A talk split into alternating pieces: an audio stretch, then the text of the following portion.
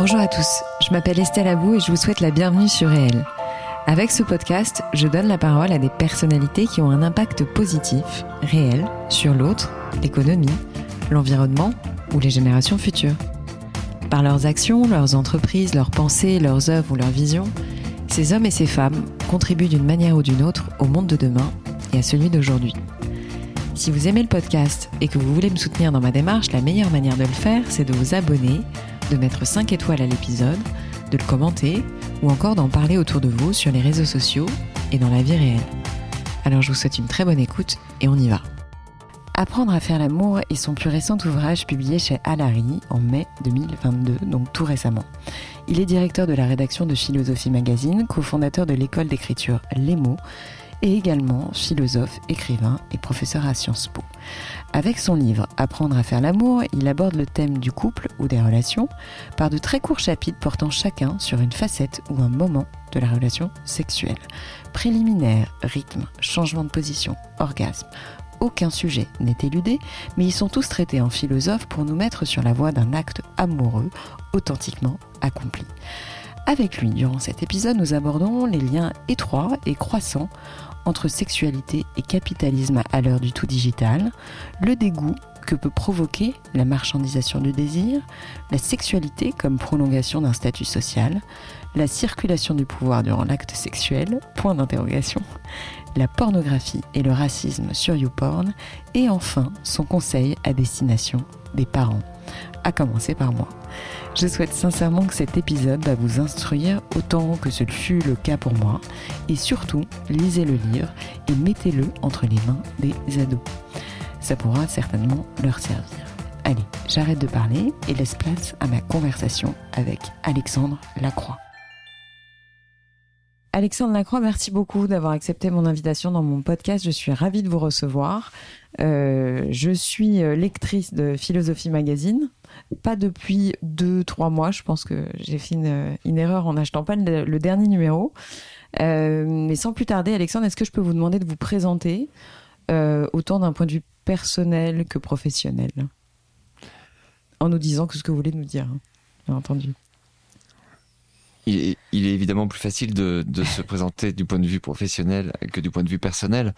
Ce que je peux dire, c'est que j'ai une multitude d'activités qui sont toutes euh, connectées à l'écriture et, à la lecture. Mm-hmm.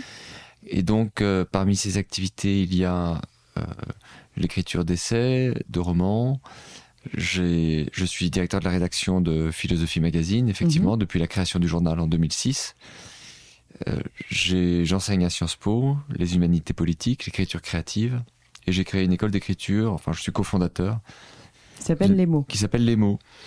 Et donc ça, ce sont mes activités. On voit qu'elles sont en fait reliées par un souci de transmission, de pédagogie, et puis le, le, le, le, goût des mots, et derrière le goût des mots, je dirais le goût des, des idées, c'est-à-dire euh, euh, le souci constant d'essayer de, poser les mots les plus, les plus justes possibles sur... Euh, mm-hmm sur, sur, ce qu'on vit. Au fond, ce qui relie aussi mon travail, c'est que je pars toujours de questions que je me pose, pas de questions tellement académiques, théoriques ou qui seraient, disons, débattues actuellement dans l'univers universitaire ou l'univers intellectuel. Les questions qui vont être des moteurs pour moi, ça va être des questions vécues. J'ai écrit par exemple un roman, euh, La naissance d'un père, sur l'expérience de la paternité. C'est un mhm. roman autobiographique. Il se trouve que, j'ai cinq enfants, où j'ai écrit un essai sur la beauté de la nature, devant la beauté de la nature. Euh, pourquoi j'ai écrit là-dessus? Parce qu'après mes études, je ne suis pas rentré tout de suite dans la vie active. Je suis allé vivre à la campagne, dans le mhm. sud de la Bourgogne, pendant six ou sept ans. Mhm. Et, et que quand je suis revenu à Paris, la, le contact avec les éléments, avec la campagne, avec les forêts m'a manqué. Donc je me suis mis à écrire sur notre relation esthétique au monde et au paysage. Et de la même manière, l'essai qui vient de paraître sur le, euh, la sexualité, apprendre à faire l'amour, et un essai euh, que j'ai écrit parce que euh, voilà là je pense que je suis pas exceptionnel dans, dans en, l'occurrence mais il se trouve que je pense voilà souvent à la vie érotique à ce que signifie à la portée existentielle euh, de l'érotisme, de l'union sexuelle, et je me demande un petit peu. Enfin, moi, je, suis, je trouve qu'elle est toujours euh, qu'on en rabaisse le sens ou qu'on en rabaisse la portée, c'est-à-dire que euh, au fond, euh, ce sont des moments de plaisir, mais il n'y a pas que le plaisir, il y a la mise en danger de soi, la découverte de soi-même et de l'autre, et il se joue beaucoup de choses en fait dans nos relations érotiques et dans nos relations sexuelles. Et j'ai l'impression que le discours qui tourne autour de, de, de ces relations sexuelles, il est euh, soit, enfin soit gaulois, enfin soit c'est un peu la gaudriole, l'humour, soit un peu il y, a, y, a, des représentations pornographiques mais au fond c'est pas un discours juste justement mm. c'est pas un discours qui en déploie vraiment la résonance existentielle mm on va peut-être juste rapidement euh, évoquer le fond du livre. Apprendre à faire l'amour, finalement, ça euh, implique que ça s'apprend. Enfin, c'est-à-dire que c'est pas inné, que euh, vous avez peut-être eu le sentiment qu'aujourd'hui, il fallait remettre un peu l'église au milieu du village, passez-moi l'expression, mais au sens où on est dans une ère où le sexe a été finalement, enfin, c'est une affaire qui a été emparée par les technologies, par euh, le capitalisme, par euh, voilà, euh, ça se retrouve au, milieu de notre société. et peut-être pas de la bonne manière. En tout cas, moi, en lisant votre livre, je me suis dit, bah tiens, j'ai un petit garçon, bon, il est tout petit pour le moment, mais je, je, me projette en tant que mère d'un adolescent ou et je me suis dit, bah tiens, ce serait pas idiot de lui mettre entre les mains. Parce que est-ce qu'on peut dire que. Alors, je, je, réduis pas du tout votre audience à, des adolescents. Hein. Au contraire, euh, je me suis retrouvée aussi dans votre livre. Enfin voilà, ça, ça, ça parle à, à, plein de générations. Mais euh, finalement, c'est un petit peu un ouvrage, une sorte de. J'ai été d'ailleurs étonnée parce que vous êtes philosophe. Enfin, euh, mmh. mais finalement, ça, ça, reste quand même un. Arrêtez-moi si je me trompe, mais une sorte de manuel d'apprentissage. Enfin, ça remet les bases assez de manière de manière assez terre à terre finalement euh, pour nous expliquer que euh, bah, ça s'apprend et qu'il faut désapprendre peut-être certaines choses qu'on nous a euh, voilà, mis dans la tête depuis toujours. Enfin, depuis, j'aime pas le terme toujours, mais depuis très longtemps en tout cas. Oui, alors il y a beaucoup de choses dans votre question. Le premier point, c'est que certes, c'est un manuel. Moi, je revendique plutôt l'appellation d'art érotique. C'est un art érotique. C'est une tradition hein, littéraire, les arts érotiques. Le, plus célèbre dans notre tradition occidentale, c'est l'art d'aimer d'Ovide. Donc c'est un art érotique. Euh, la distinction peut-être entre euh, manuel et art érotique, c'est que dans un manuel, on s'attend peut-être à trouver des schémas, des positions, des vraiment des, des conseils pratiques. Moi, c'est plutôt des pistes à explorer, euh, des réflexions, des, des, une manière de valoriser euh, l'acte sexuel.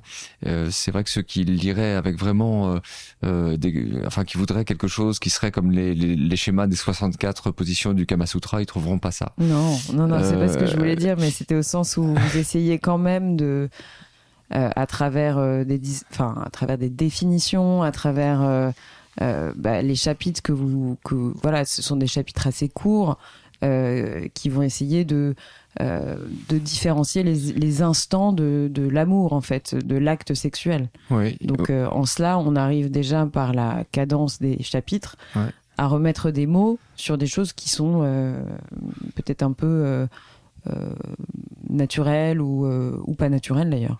Oui, c'est vrai, il y a une trentaine d'aspects de la relation sexuelle qui sont explorés, qui vont mm. des cris, des conversations qu'on a pendant qu'on fait l'amour, à la question de l'orgasme, enfin toutes, ces, mm, toutes mm, ces questions sont éclairées.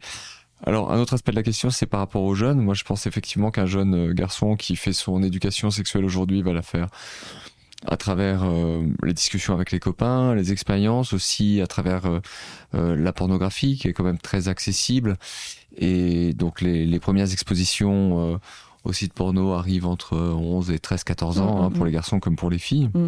Donc une partie de l'éducation passe à travers ces vidéos. Le problème que ça va poser, ça, enfin ça va poser immédiatement deux problèmes, je pense, pour un jeune garçon. La première chose, c'est qu'il va voir énormément de vidéos dans le porno mainstream où les femmes n'ont pas de plaisir. Donc il a déjà accès à une représentation euh, euh, des choses où certes euh, la virilité est valorisée mais où euh, le plaisir féminin est absent mm. et puis l'autre chose il y a une injonction indirecte de, de performance mm, mm. puisque par la magie du montage on a des acteurs qui sont infatigables qui sont qui peuvent paraître très intimidants je sais pas pour un jeune garçon un jeune adolescent ces hommes qui ont été sélectionnés parce qu'ils sont particulièrement bien membrés c'est un peu ça peut, ça peut être un peu angoissant. Euh, et puis, complexant, en plus, à des âges où on, a, on se remet déjà suffisamment en question. Donc voilà, c'est pas évident. En plus, il semble avoir des partenaires toujours disponibles, mm, mm, mm. prêts à réaliser les moindres de leurs caprices.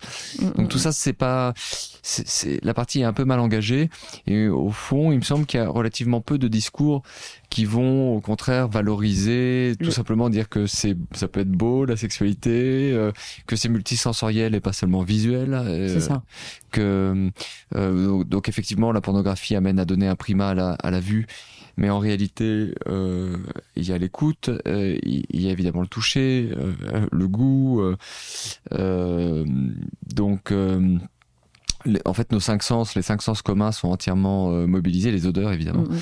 Donc les, les, cinq sens communs sont complètement mobilisés euh, quand on fait l'amour. C'est pleinement euh, un, un, moment esthétique euh, puisque l'esthétique au sens propre euh, concerne le, le, le, plaisir des sens. Et donc ces dimensions-là, elles sont un peu occultées. voilà, donc effectivement, mhm. il y, a, y, a, quand même l'idée aussi de permettre, enfin de donner des outils mhm. pour se libérer un peu de certains carcans, certaines routines. Euh, alors j'ai peut-être une déformation professionnelle, je ne sais pas, mais en tout cas j'ai eu le sentiment qu'il y avait quand même euh, dans le fond euh, un plaidoyer. Alors, s'il n'est pas féministe, en tout cas, il est humaniste. Euh, et, finalement, euh, en vous lisant, j'ai eu le sentiment, moi, de, de lire certaines parties évidentes, enfin, ce que vous venez de dire sur la position de la femme dans la pornographie, etc. Enfin, étant une femme, je suis d'accord avec vous, mais c'est vrai que j'ai eu un peu aussi le sentiment que ça aurait pu aussi s'appeler apprendre à s'aimer, tout simplement. Enfin, même si euh, la sexualité est au centre, mais je me trompe en disant ça ou pas? Non, c'était bah, déjà j'emploie le mot faire l'amour, ce qui ce qui est pas une évidence. Mm. Dans le langage courant, on pourrait dire euh, coucher, baiser, euh, faire le sexe. comme, alors faire le sexe, c'est ce que disent les jeunes de plus en plus. Et je me suis aperçu avec les rencontres que je fais autour du livre que les sexologues le disent aussi. c'est ah drôle. donc il y a les ados et les sexologues qui disent faire le sexe. Ah il me semble que ce champ lexical un peu plus cru. Faire l'amour, ça a l'air d'être euh, romantique euh, comme expression et même un peu suranné quand même. Ça fait un peu vieux jeu, euh, mais il me semble que l'expression a ce mérite qu'elle donne une place à autre chose qu'au corps, c'est-à-dire aux émotions, aux sentiments au sens large. Alors moi, je mhm. présuppose pas que on doit s'aimer pour faire l'amour, c'est pas ce que je veux dire.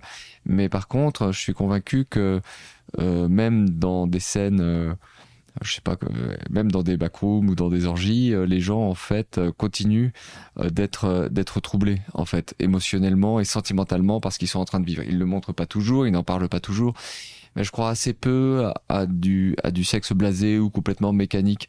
Euh, en fait, il me semble que c'est pas tellement accessible ça à l'être humain d'être complètement blindé comme s'il ne se passait rien. D'ailleurs, si est si on peut être atteint, je veux dire si on peut être blessé, euh, s'il y a des traumatismes sexuels, c'est bien que ce qui se joue dans le, l'acte physique est aussi d'ordre psychique et d'ordre très intime et intérieur. Mhm. Euh, je veux dire qu'on on, on peut pas être blessé psychiquement par une partie de tennis qui se déroule mal on peut être blessé psychiquement et même traumatisé pour de longues années par euh, un rapport sexuel qui se déroule mal ou, dans lequel il y a une brutalité. Donc ça veut dire que quelque chose est en jeu qui n'est pas que le corps. Hmm. Et faire l'amour, ça dit ça. Alors, vous remettez en question euh, Freud euh, en utilisant un terme, enfin, vous avez créé un terme qui, est le Freud porn. Euh, c'est-à-dire que c'est un mix entre l'objectif, hein, je sais pas, encore une fois, arrêtez-moi si je me trompe, mais un mix entre cette obsession de, de la jouissance effective, en fait, le fait que chacun arrive à jouir à la fin d'un acte, et je pense, j'aime pas trop les raccourcis, mais Freud évoquait cela, avec euh, bah, des séquences qui seraient euh, des dérivés de, tout cela, des séquences pornographiques. Enfin, comment vous expliquez la notion de Freud porn en fait? Alors, c'est un néologisme que je propose pour qualifier la manière dont on, on fait l'amour aujourd'hui de manière majoritaire. Si jamais vous essayez de, vous, vous visionner intérieurement le film, en fait, vous avez un nouveau partenaire, qu'est-ce que vous allez faire si vous allez faire l'amour? Il est probable que vous allez suivre un scénario qui est en fait un scénario culturel, qui est bien un scénario euh, qu'on a appris, euh, et qui est un scénario qui mélange des éléments de psychanalyse et des éléments de pornographie. Je vais être plus précis. Dans ces trois essais sur la théorie de la sexualité, Freud, donc un ouvrage de 1905, Freud explique que le, rapport sain, complet, normal, est composé d'une succession de phases. Donc il y a un cycle sexuel qui commence par les préliminaires, c'est Freud qui invente la notion de préliminaire, qui se poursuit par la pénétration de la femme par l'homme. Là, il doit y avoir gradation d'intensité, et puis enfin, éjaculation de l'homme à l'intérieur de la cavité vaginale. Il exclut du rapport sexuel sain et normal l'homosexualité, hein, donc on est dans un, un, un texte qui, qui classe, qui range l'homosexualité parmi les perversions, mm, mm. ce qui est problématique. Mais il y a d'autres choses qui sont problématiques, c'est-à-dire qu'on sent que chez lui, le cycle sexuel ou l'activité sexuelle est moralement justifié parce que euh, la sexualité a une visée procréative. Donc mm-hmm. en fait, on doit faire comme si on était en train de, de, de procréer. C'est évidemment faux. Euh, les êtres humains font 192 milliards de fois l'amour par, Alors ce par an. m'a beaucoup Il est super. C'est les démographes. Mais 192 milliards de fois. Alors s'il naissait autant d'enfants, c'est même plus une crise écolo- écologique. La Terre serait calcinée depuis, depuis Donc longtemps. on est 7 milliards environ, euh, si on fait le total. euh, Bah, Il y a des ouais. enfants des, et, et- et des personnes âgées, donc c'est toujours un peu compliqué. Mais disons que si, si on se dit qu'il y a 5 milliards de personnes sexuellement actives à peu près, si vous dites que 192, euh, vous voyez, c'est euh, 30, euh, 30, 40 fois par an, quelque chose comme Mm, ça. mm, C'est mm. pas un chiffre absurde, c'est c'est une estimation Ouais, euh, bien produite par les démographes. Euh, Alors, en tout cas, ça signifie une chose, c'est que la sexualité humaine n'a rien à voir avec la procréation. Mm. Elle est créative, elle est plastique, elle est, euh, elle a lieu à des âges de la vie où on ne cherche pas à procréer, ou même d'ailleurs où procréer serait un malheur quand on est trop jeune ou peut-être trop âgé, c'est vraiment pas Bien ce qu'on cherche. Euh, donc euh, on, on a cette, euh, ce- cette sexualité qui est très protéiforme et le schéma freudien lui assigne une finalité quasi, euh, quasi procréative. Mhm. Ensuite, notre manière de faire, je dirais que c'est ce cycle sexuel freudien fait des préliminaires, de la pénétration, puis de l'éjaculation de l'homme à, à l'intérieur de la femme. Bon. Mais euh, revisité ou agrémenté ou pimenté, on pourrait dire par l'influence du porno. C'est-à-dire Mhm. que ce qu'on fait euh, quand on est dans un schéma ou un scénario Freud porn, c'est qu'on est en train de déployer ou de performer le cycle sexuel freudien sur un mode un peu sportif, un peu décomplexé, euh, un peu actif. Mais en fait, on s'embête pas mal. Mm. La, la moralité de tout ça, c'est que ça fait euh, de l'activité sexuelle quelque chose d'un peu prévisible, parce que c'est très normatif, parce que c'est linéaire, parce que les étapes se déroulent toujours dans le même sens, parce qu'on peut pas s'attarder sur les préliminaires, parce que toutes les caresses qui ne sont pas la pénétration sont confinées au début, euh, parce qu'il n'y a pas de changement de rythme. euh, donc on est dans quelque chose qui est d'une grande monotonie. Mais euh, d'autant plus que la rencontre est devenue monotone. C'est-à-dire qu'avec. Enfin, je, fais un parallèle. Je, je pense que votre livre euh, arrive au bon moment, au sens où euh, on est quand même dans une période. Je parlais des technologies tout à l'heure, mais euh, on a déjà tapé lourdement le désir, en fait, en, transformant la rencontre en, objet de consommation massive.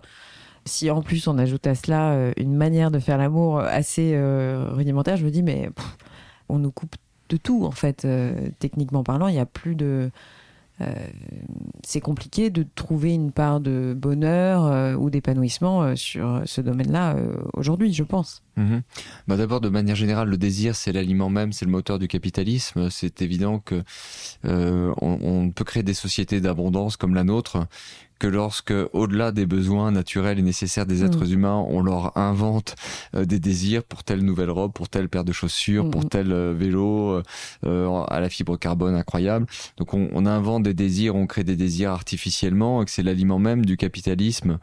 Euh, c'est ce qui tire en fait la production, c'est la création de ces, la prolifération de ces désirs Mhm. artificiels.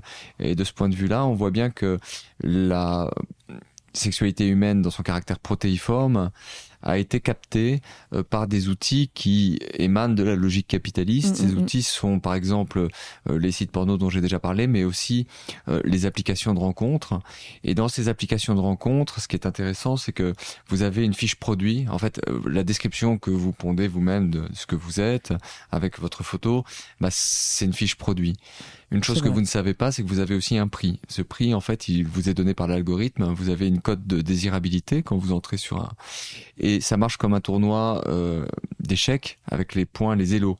C'est-à-dire que si jamais quelqu'un vous choisit qui a une meilleure cote de désirabilité que la vôtre, vous montez. Si vous choisissez quelqu'un qui a une cote de désirabilité inférieure à la vôtre, vous descendez.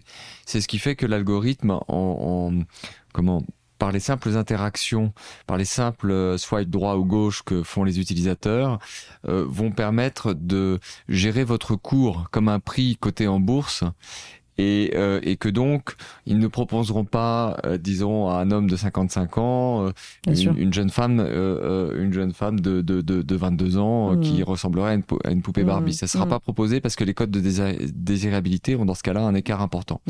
Alors euh, on voit bien que commencer à s'aventurer là-dedans, enfin, on n'est pas toujours conscient du fonctionnement des algorithmes, mais ça veut dire que quand même, on va se traiter soi-même un peu comme un produit au supermarché.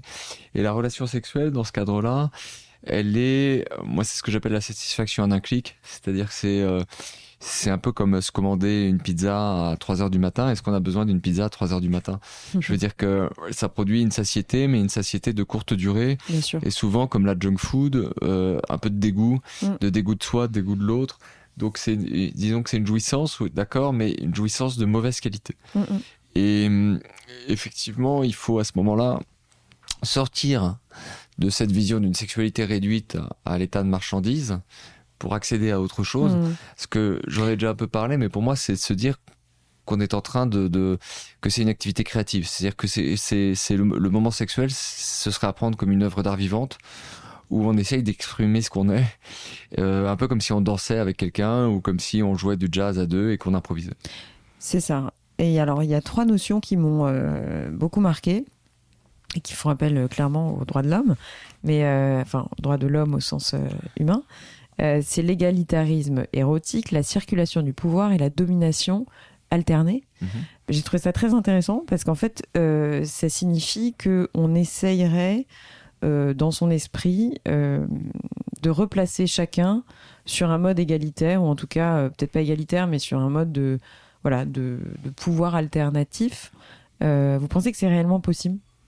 Ben, ce qui est grâce à un travail qui a été mené par des féministes, mais notamment par Andrea Dworkin, à travers son livre Intercourseuse de, de 1987, c'est que le coït standard, le, le, coït hétérosexuel standard, est très souvent appréhendé par l'homme comme un acte de possession ou d'invasion de la femme, un acte de domination, et que ce coït standard, il est intégré à un univers social dans lequel les hommes détiennent le pouvoir politique et le pouvoir économique. Mm -hmm. En caricaturant un peu, on pourrait dire que en imaginant un couple traditionnel où euh, l'homme serait le seul à travailler, il rentre, il prend, euh, il prend chez lui sa femme qui ne travaille pas quand, il, quand il en a envie et de manière un peu brutale.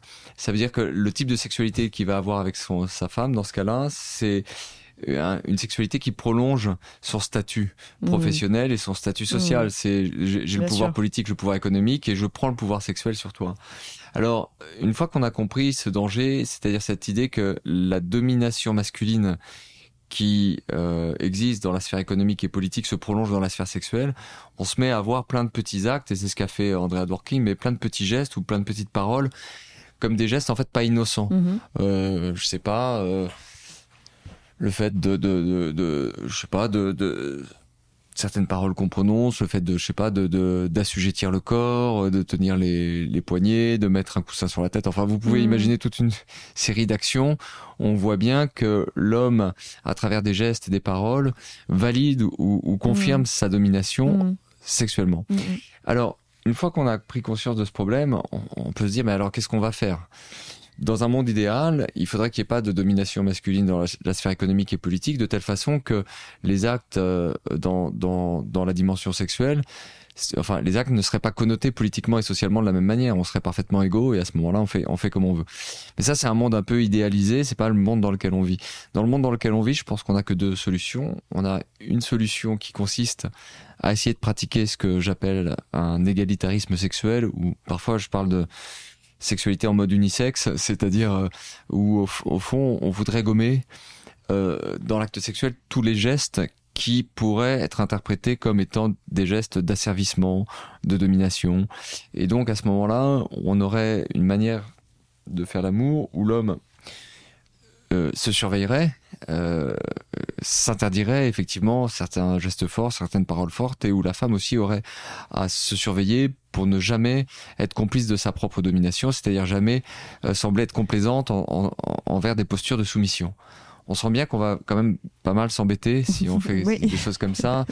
De temps en temps, comme ça, en souriant, je dis que ce serait un peu une, une, une sexualité de, de, de, de casque bleu en mission de pacification quoi mm, mm. quelque chose d'un peu d'un peu d'un peu c'est une une politisation presque à mauvais escient en fait je mm, dirais de de, de la relation sexuelle. Alors qu'est-ce qu'on peut faire d'autre? Euh, moi il me semble que l'autre piste consiste à se dire que ça n'est pas le contenu des gestes ou des paroles et leur éventuelle brutalité ou euh, voilà, ou la, la, la, force qui s'y exprime qui est un problème. Le problème, c'est que les rôles soient toujours distribués de la même façon et que on peut se dire qu'il est intéressant de faire circuler le pouvoir et d'envisager les choses différemment, de se dire que euh, quand vous dansez, par exemple, si vous, si vous dansez à deux, bah, l'un des deux mène. Mm.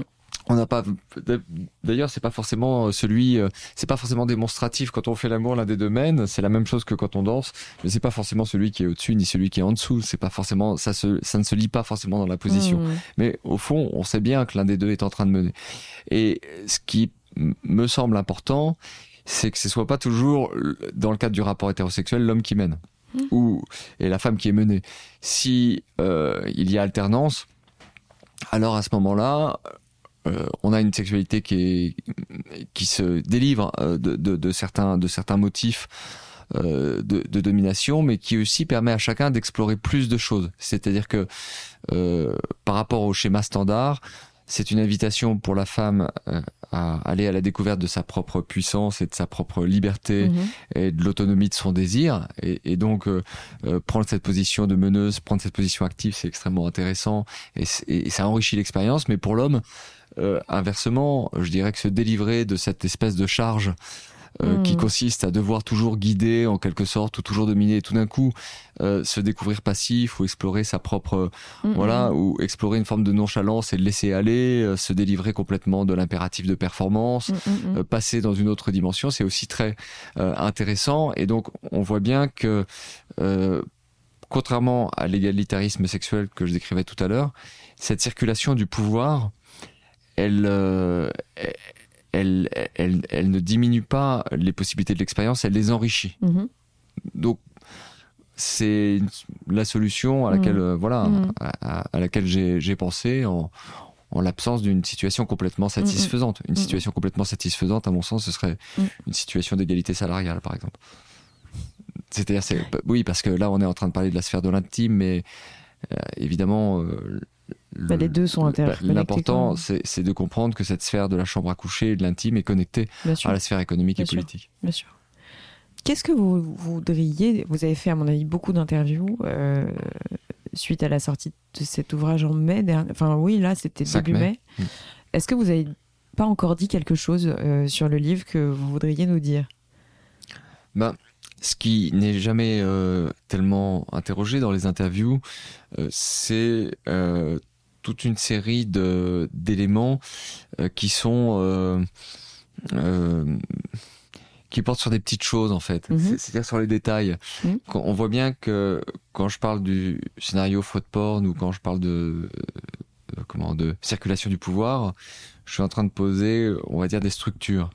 Mais moi, ce qui m'a intéressé dans, dans le dans, l'écriture de cet ouvrage, c'est euh, c'est le fait d'écrire sur euh, les phases d'immobilité pendant l'amour, c'est le fait d'écrire sur les, les, larmes qui peuvent venir juste après un orgasme, c'est le fait d'écrire sur des, des, des, subtilités comme euh, par exemple, euh, voilà une chose sur laquelle on m'interroge jamais, c'est quand si vous n'êtes pas du tout attentif au plaisir de l'autre. Mmh. Bon, vous êtes dans une forme d'égoïsme. D'ailleurs, ça existe chez les hommes comme chez les femmes. Mais cette posture égoïste est plutôt encouragée euh, chez les hommes. Alors, là vous êtes jugé. Mais quand vous faites attention au plaisir d'autrui, ça n'est pas pour autant que vous êtes altruiste, parce que vous pouvez. Au contraire, même parfois. Voilà, vous mm. pouvez tout à fait être dans une situation où vous épiez le plaisir de l'autre, mm, mm. parce que le plaisir de l'autre, en fait, est un indice de votre pouvoir sur lui. Euh, à part si vous êtes une, je sais pas, une sorte de tortionnaire ou de ou de psychiatre, ou en fait, vous avez, on a peu d'impact sur la vie intérieure d'autrui. Néanmoins, dans la sexualité, on en a un. C'est-à-dire que tout d'un coup, euh, euh si euh, il y a ivresse sexuelle ou transsexuelle, on voit bien que l'autre peut être poussé dans des recoins de sa psyché où il ne va jamais. En gros, vous modifiez l'espace et les dimensions intérieures de quelqu'un d'autre. C'est quelque chose d'assez incroyable. Mm, mm. Et on voit bien qu'il y a une forme d'attention au plaisir de l'autre qui consiste aussi à se délecter d'avoir ce pouvoir. Et, là, je dirais que c'est quand même un... Il y a un léger danger et que donc au fond, il ne suffit pas d'être attentif au plaisir de l'autre, encore faut-il que cette attention soit désintéressée. Euh, Bien sûr. Bon, et, et, et cette forme d'attention désintéressée, là encore, j'ai l'impression que la, le parallèle avec euh, ce qu'on peut vivre dans la danse ou dans la musique permet de l'expliquer. C'est-à-dire que si jamais euh, vous faites un duo en musique avec quelqu'un, vous devez écouter. En fait, vous devez écouter ce qu'il fait pour pouvoir vous-même renchérir et agir et moduler votre jouer de votre instrument en fonction de la manière dont il dont, dont il joue. Et pour moi, le, ça c'est le bon type d'attention à ce que fait l'autre, c'est-à-dire ou à ce qui se passe dans l'autre. Voilà, donc c'est toutes ces petites choses qualitatives sur lesquelles je suis rarement interviewé. Ouais. Alors moi, ça m'est venu euh, justement. J'ai écouté une interview, euh, je sais plus où c'était, enfin une de vos interviews, et euh, vous faisiez ce parallèle avec la musique, notamment, enfin avec la tonalité, avec la rythmie musicale, en tout cas danse musique, on va dire ça comme ça. Et alors moi j'ai découvert euh, récemment, j'aimerais bien vous entendre là-dessus, le drill ou la drill. Vous voyez ce que c'est ou pas? Non. Alors c'est euh, une nouvelle forme. Eminem était le premier à le faire. Et alors maintenant il y en a de la française, enfin française. Mhm. Et ça consiste à avoir un flux. Euh, c'est un de mes. Je, vis avec donc mon enfant et mon mari a deux garçons, dont un qui est à 14 ans, 13 ans. Et, et, il écoute ça, il nous met ça dans la voiture la dernière fois. Et en fait, c'est un phrasé incompréhensible avec une suite de phrases ah euh, que, alors j'ai lu les paroles, j'ai essayé de comprendre. Impossible. C'est-à-dire que j'ai forcément fait un parallèle avec votre livre parce que je me suis dit, mais si ça c'est de la musique pour eux, si ça c'est le top du top pour eux, avec quelqu'un qu'on ne comprend pas, complètement, qu'on ne comprend pas du tout, même en lisant, euh, je me suis vraiment interrogée sur comment eux vont faire l'amour en fait. C'était la projection, c'est euh, parce que encore une fois, votre livre me parle, parle certainement à des gens euh, qui, euh, euh, bah, qui ont plus de, je sais pas moi, peut-être plus de 18 ans, enfin, ou plus de 17, je sais pas. Mais je me suis vraiment posé la question sur la projection, c'est-à-dire comment on va faire l'amour, vous qui êtes un, un, pro des technologies, je me suis posé la question, vraiment. à partir du moment où vraiment j'ai fait le parallèle entre la musique, cette musique-là qui m'a interpellée, euh, et, cette génération qui, euh, qui finalement euh, n'a presque plus de contact humain même. Enfin, il y a une grande partie des, jeunes ados qui n'a plus de contact humain. Enfin, ils sont capables, pas tout le monde, hein, enfin, ça dépend certainement des milieux, mais je pense que le confinement a joué beaucoup. Mais voilà, comment vous voyez la sexualité des, des très jeunes qui ont aujourd'hui 12-13 ans? Bah, D'abord, euh, je connaissais pas le mot drill, mais moi j'aime bien Eminem. Je trouve non, mais moi j'adore Eminem je trouve aussi. c'est un écorché vif et qui a quelque chose. Après les dérives de, de ça, et, je vous écouterai. Enfin, je, je, suis assez interloqué par le truc. Euh, je trouve que c'est un écorché vif et que ça s'entend, ça s'entend dans son dans son flow qui est très particulier, d'ailleurs immédiatement reconnaissable. Euh, le ce, ce, que, ce, que, ce que je dis sur le rythme notamment, c'est que en fait, si on veut essayer de distinguer l'érotisme et la pornographie, Aujourd'hui, on, le fait souvent par analogie avec le, monde du cinéma, enfin avec les films. Et donc, on va dire euh, pornographique, on voit les parties génitales, on voit la pénétration, c'est interdit au moins de 18 ans. Érotisme, c'est sans doute interdit au moins de 16 ans, ou au mhm. moins de 12 ans, et on voit pas directement, il n'y a pas de vision directe des parties génitales. Bon, mais ça, c'est un critère visuel qui ne vaut rien quand on parle de ce qu'on ce qu'on vit à la première personne du singulier, puisque à la première personne du singulier, si c'est moi l'acteur de la scène, et que c'est une scène réelle, que ce n'est pas une fiction, mm-hmm. eh bien, on fait les mêmes choses. Donc, qu'est-ce qui fait que un baiser peut être par exemple pornographique ou une sodomie érotique? Mm-hmm. Quel est le critère de, de distinction si c'est pas le contenu des actes? Je fais une hypothèse, c'est une proposition hein, plus qu'une une règle générale, mais mon Mhm. hypothèse, c'est que c'est une affaire de rythme et que donc l'érotisme est lent et la pornographie Et rapide. est rapide. Mm. Érotisme, l'érotisme, la lenteur est nécessaire à l'érotisme parce que dans la lenteur, ce qui se passe, c'est que les petites perceptions ou les subtilités dont je parlais tout, à l'heure se, détachent. C'est ce qu'on appelle en philosophie les kalia, c'est-à-dire vraiment les petites perceptions, les détails. Quelque chose vraiment comme le grain de la peau, euh, des nuances du souffle.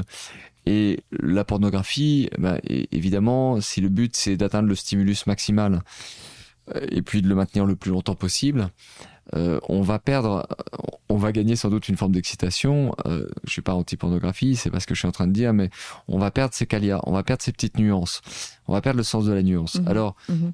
ce que je comprends du drill, si ça correspond au moment que j'imagine dans les chansons d'Eminem, c'est-à-dire ces moments où effectivement euh, il y a une, y a une les, les syllabes se télescopent en fait, Mhm. et donc euh, elles sont articulées mais on entend, on, on ne comprend plus rien. Ça ressemble un peu à la pornographie ultime, c'est-à-dire au fait de, de- de vouloir aller tellement vite qu'il se Mhm. passe plus rien. c'est C'est-à-dire à la rigueur, Ouais. on pourrait très très bien imaginer que euh, non seulement on va très très vite, mais qu'on va tellement vite qu'en fait plus personne ne sent plus rien, ou alors de la douleur. Oui. Et euh, bah là, on a un peu tout perdu en cours de route. C'est sans doute juste avant que que se trouve la bonne régulation euh, euh, du régime pornographique, euh, juste avant ce moment où ça devient du, une sorte Mm, de mm, pilonnage euh, mé- mécanique, mais sans mais sans mais sans sensation. Ouais. Alors, euh, on voit bien que là, notre société ou notre civilisation nous conduit quand même à préférer la pornographie à l'érotisme. On n'est pas dans une époque qui cultive beaucoup l'érotisme. Euh, Bah oui. Et Je suis d'accord. c'est dû à l'accélération généralisée. C'est pas tellement dû à la sexualité en soi, c'est dû au fait que euh, on envoie 70 à 90 mails par jour, Mhm. qu'on a des interactions avec beaucoup de gens. Au fond, la, la pornographie, c'est un régime temporel du sexe qui correspond à notre manière de Bien faire. sûr. En fait, comme on est tellement, surtout dans les centres-villes, je veux dire, comme on est tellement accéléré, Mm, mm, mm. euh, comme on veut faire beaucoup de choses, comme on a ces vies très intenses, on reproduit la même chose dans le sexe et on perd tout, tout l'érotisme. D'ailleurs, euh, vous avez vécu à la campagne? Vous êtes revenu euh, Mm. à Paris, je pense. Enfin, après, je vous pose pas de questions sur votre manière de vivre, mais euh, quand vous avez été appelé, je crois en 2006 ou 2007, pour euh, prendre la, Mm. la rédaction en 2005. chef Mm. euh, de Philosophie Magazine, vous avez dû revenir à une vie urbaine. Vous le vivez bien ou c'est Bah, compliqué? Oui, c'est, ça a été très compliqué au début de revenir. Et aujourd'hui, j'ai retrouvé une forme d'équilibre. Mais je dois dire que dès que j'ai pu, j'ai aussi re- Ouais. repris une maison euh, dans la Ouais. région où j'avais vécu, euh, au sud de la Bourgogne, pour, euh, pour, pour, pour avoir la possibilité de Mhm. m'échapper. Euh, alors, la, la question de la, la, la vie en ville,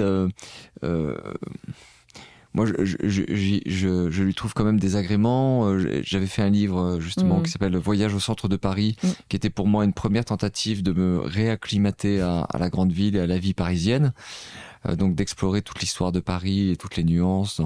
Donc c'est, voilà, ça c'était intéressant, mais je dirais que la question de la vie urbaine, c'est le risque d'être blasé, c'est-à-dire par excès de stimulation nerveuse, un peu ce que je disais à propos de la pornographie.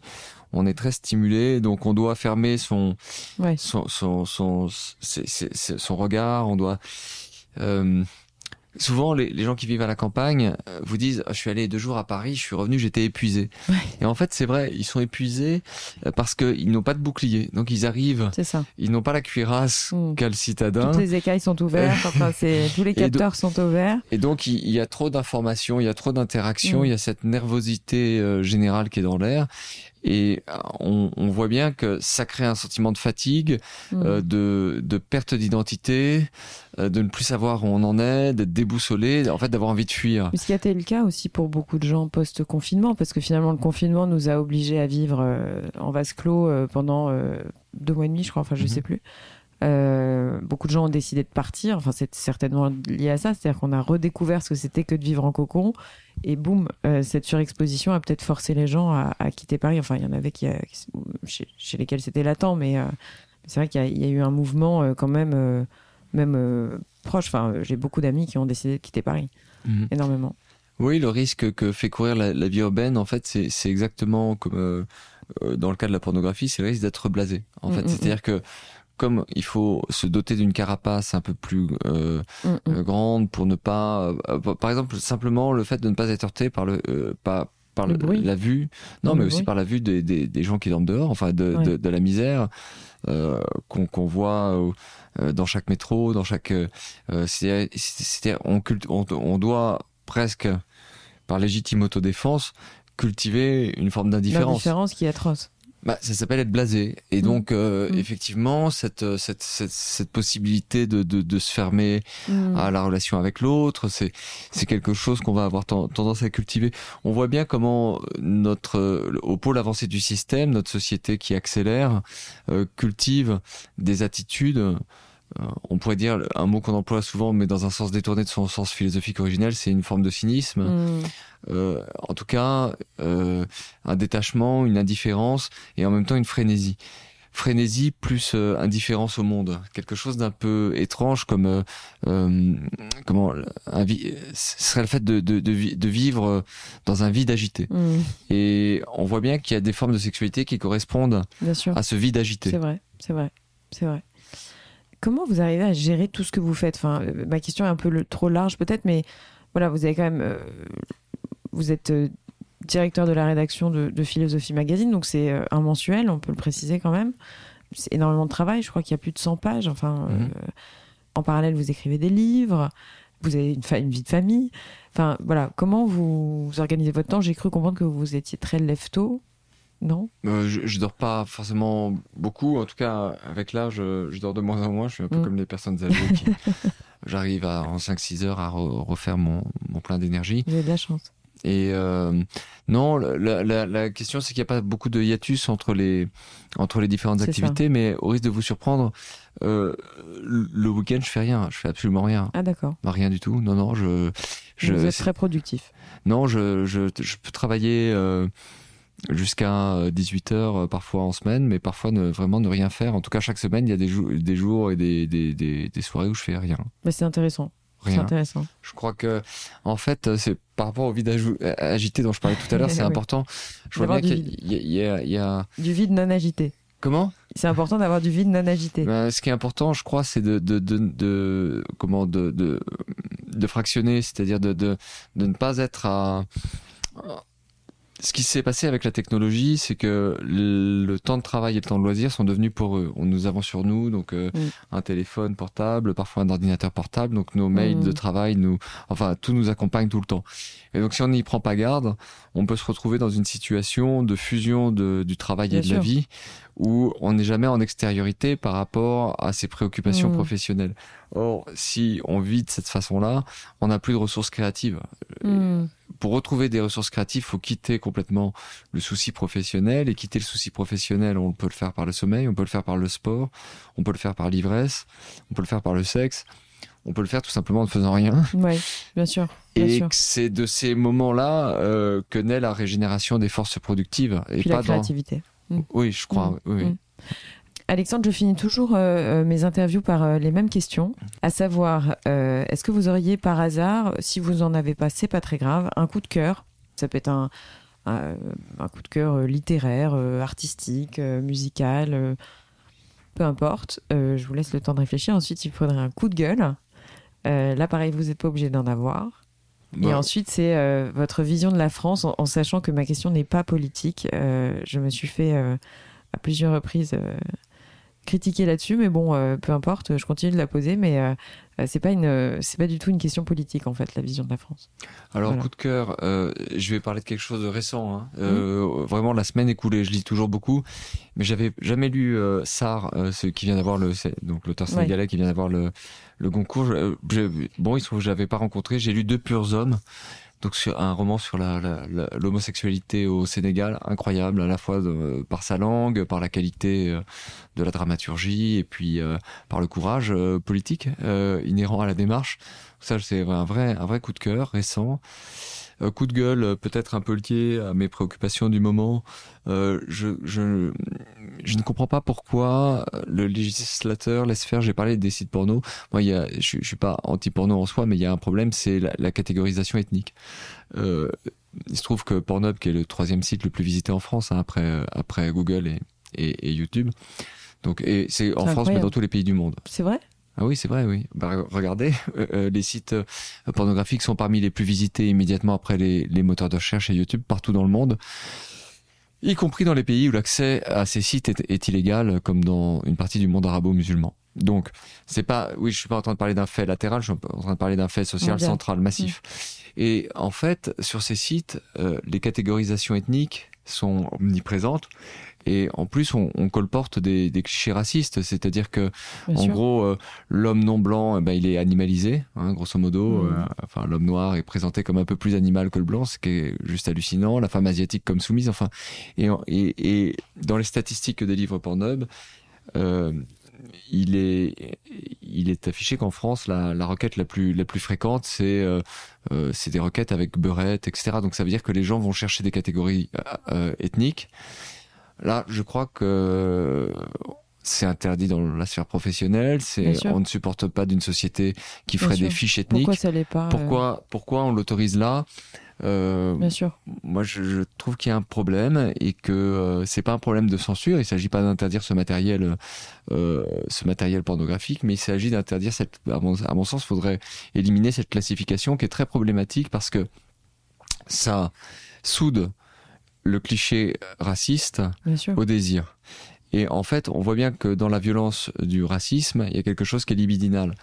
Euh, on, on, le sait si on est lecteur de Faulkner. Moi, Faulkner, c'est un de mes écrivains préférés. Ce qu'on sent dans tous les romans de Faulkner, c'est que dans le sud des États-Unis qu'il décrit, il y a une attirance euh, très forte, un magnétisme, c'est particulièrement clair par exemple dans Lumière d'août, entre les blancs et les noirs parce que en fait les blancs ont eu des nounous noirs et donc la, la, le contact des peaux est là depuis toujours et en même temps il y a un régime de ségrégation dans le sud on parle Faulkner et, et on voit bien que c'est une tension euh, amoureuse et érotique qui existe et qui va mener à des lynchages chez Faulkner. Or on voit bien que là on reproduit la même chose, c'est-à-dire qu'on soude le, le, cliché raciste à euh, au désir et c'est dangereux. Donc euh, voilà, ce serait un coup de gueule. Et après, j'ai oublié la troisième question. Vision de la France. la vision de la France. Ouais. Ça, c'est vrai que euh, c'est. Euh, c'est trop large, peut-être. Non, non, euh, c'est drôle. Euh, euh, je viens d'avoir une commande d'article de la part du 1 pour le numéro 400 où il me mm. demandait de qualifier le bonheur français. Et euh, en fait, pour avoir un petit peu voyagé, moi, dès que j'ai pu m'émanciper, enfin, vous l'avez peut-être compris. Le journal de Eric Fotorino, c'est ça Oui.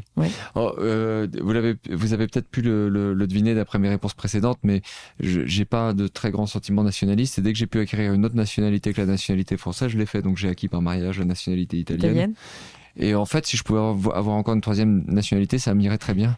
Euh, ça me va de ne pas euh, de, de, ne pas être assigné à, à, une seule nationalité. Alors, euh, ma vision de la France, c'est quand même que c'est un pays dans lequel il y a euh, des mœurs faciles. Il y a quand même un libéralisme sexuel, un libéralisme érotique qui est très appréciable en sortant de la lecture de ça qui parle du Sénégal mmh, et, de, la violence qui s'exerce à mmh. l'égard des homosexuels. Je me dis mais quelle chance, on a, même si l'homophobie existe en France, mais quelle chance d'avoir cette liberté de mœurs. Euh, c'est un pays dans lequel la littérature a de l'importance et la philosophie aussi. Euh, philosophie Magazine existe ici, est un journal populaire. Et bravo, euh, parce qu'en plus c'est un magazine indépendant, faut le préciser quand même, et, vous avez euh, pas eu de mauvaises heures. Enfin, de ce que j'ai cru comprendre, c'est un magazine qui fonctionne bien. Oui, qui fonctionne bien, mais c'est possible aussi parce que le lectorat est là. C'est-à-dire que c'est pas parce que le journal a des mérites, c'est parce que la philosophie ou la littérature occupe cette place en France. Mhm. ce serait pas du tout aussi évident. Aux États-Unis. Oui, ah, les États-Unis, il y a une grande presse intellectuelle. En Angleterre, peut-être ce serait complexe. Mm. Alors, euh, voilà, il y a du vin. Euh, pour parler des choses, il y a du bon vin en France. Alors, et euh, accessible à un prix bah, pas trop coûteux, c'est-à-dire que je dirais que entre 5 et 15 euros, on peut avoir vraiment une très bonne bouteille de vin. C'est vraiment pas le cas partout dans le monde. Et, euh, et enfin, euh, il y, a de, il, y a, des paysages, il y a la possibilité d'avoir accès à, à, à, de la nature. Et donc euh, là, il y a quatre ingrédients, euh, sans, voilà, sans hmm. vouloir être trop trois, quatre ingrédients intéressants du bonheur paysage, littérature, vin et, et, et mœurs, mœurs un peu légères. Bon. Est-ce que je peux ajouter une question? On n'a pas vraiment écoulé complètement notre, notre timing. J'ai ajouté en fait une, une question depuis très peu de temps. Euh, c'est un conseil de parents quand j'ai des profils, euh, enfin des personnages euh, ou personnalités exceptionnelles face à moi, qui d'autant plus ont cinq enfants. j'avoue que j'ai une question un peu bête. C'est est-ce que vous auriez des conseils de parents? Oui, euh, il y a un débat philosophique sur la nature de l'éducation. Un peu, pour le dire simplement, c'est Platon ou Aristote. C'est Platon versus Aristote. Mmh. On, baigne dans une, euh, conception de l'éducation qui est héritée de Platon. On s'imagine que ce qu'on va transmettre, c'est euh, ce qu'on va dire. Et donc, en fait, c'est l'éducation par le dialogue et la conversation. Donc, on a cette idée qu'on doit expliquer le monde aux enfants, euh, leur parler très tôt. C'était une idée d'ailleurs largement renforcée par le travail de François Zolto, par exemple. Et donc, on doit parler aux enfants sans cesse, leur expliquer, leur transmettre des valeurs, leur expliquer ce qu'on pense, qu'on croit, etc. Mais euh, moi, je me sens plus proche d'une vision aristotélicienne qui aurait tendance à dire que la clé de l'éducation, c'est le mimétisme. C'est l'action. C'est non, euh, les enfants, les enfants se, fichent de ce qu'on de ce qu'on raconte et ils, regardent ce qu'on fait. C'est-à-dire que si vous empilez, par exemple, des livres dans, dans, dans la chambre de vos enfants en leur disant mais c'est bien de lire, mais qu'ils ne vous voient jamais en train de lire, ils ne liront pas. Euh, si, si vous voient en train de lire, et, qui, qui voient que pour vous ça a un sens et que ça a une valeur, ils le feront. Euh, en fait, euh, euh, on a la même ambivalence vis-à-vis des écrans. nous autres adultes, on essaye souvent de dire aux enfants touche pas le téléphone alors qu'on est dessus toute la journée. Voilà, et, et qu'on est sur écran toute la journée. Et donc, en, en réalité, la charge d'être parent, à mon avis, c'est moins de se dire quels sont les beaux discours qu'on pourrait tenir à ses enfants, parce que ça, des beaux discours, on peut toujours, euh, mais c'est plutôt il y a un vrai problème du côté de, de, l'exemplarité ou du modèle en acte. Et, donc, mm. euh, le seul conseil que j'aurais donné, moi, je pense que l'éducation, elle se bricole euh, par la proximité, par quelque chose d'assez charnel, par quelque chose d'assez inarticulé, et par l'intimité, le, le, fait, en fait, d'avoir l'autre sous les yeux tout le temps. Quand on est enfant, on a ses parents sous les yeux. Et en fait, c'est ce qu'ils font qui est décisif. Mm. Alexandre, merci beaucoup. Euh, je souhaite une très belle réussite à votre livre. On le rappelle, Apprendre à faire l'amour aux éditions Alary. Merci beaucoup. Merci. Au revoir. Voilà les amis, c'est la fin de cette interview. J'espère qu'elle vous a plu. Si c'est le cas, n'oubliez pas de partager l'épisode via les plateformes d'écoute comme Acast, Apple Podcast, Spotify ou votre application de podcast préférée. Le partage et la notation du podcast sont super importantes pour moi, donc je compte sur vous pour mettre des étoiles et des commentaires là où c'est possible. Pour vos suggestions d'invités, n'hésitez pas, je suis joignable sur le compte Instagram du podcast, Réel Podcast. Merci encore à toutes et à tous d'être de plus en plus nombreux à écouter Réel et à très vite pour un prochain épisode.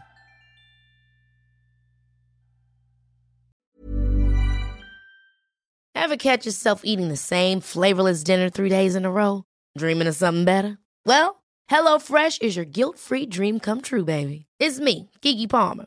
Let's wake up those taste buds with hot, juicy pecan-crusted chicken or garlic butter shrimp scampi. Mm. Hello Fresh. Stop dreaming of all the delicious possibilities and dig in at HelloFresh.com. Let's get this dinner party started.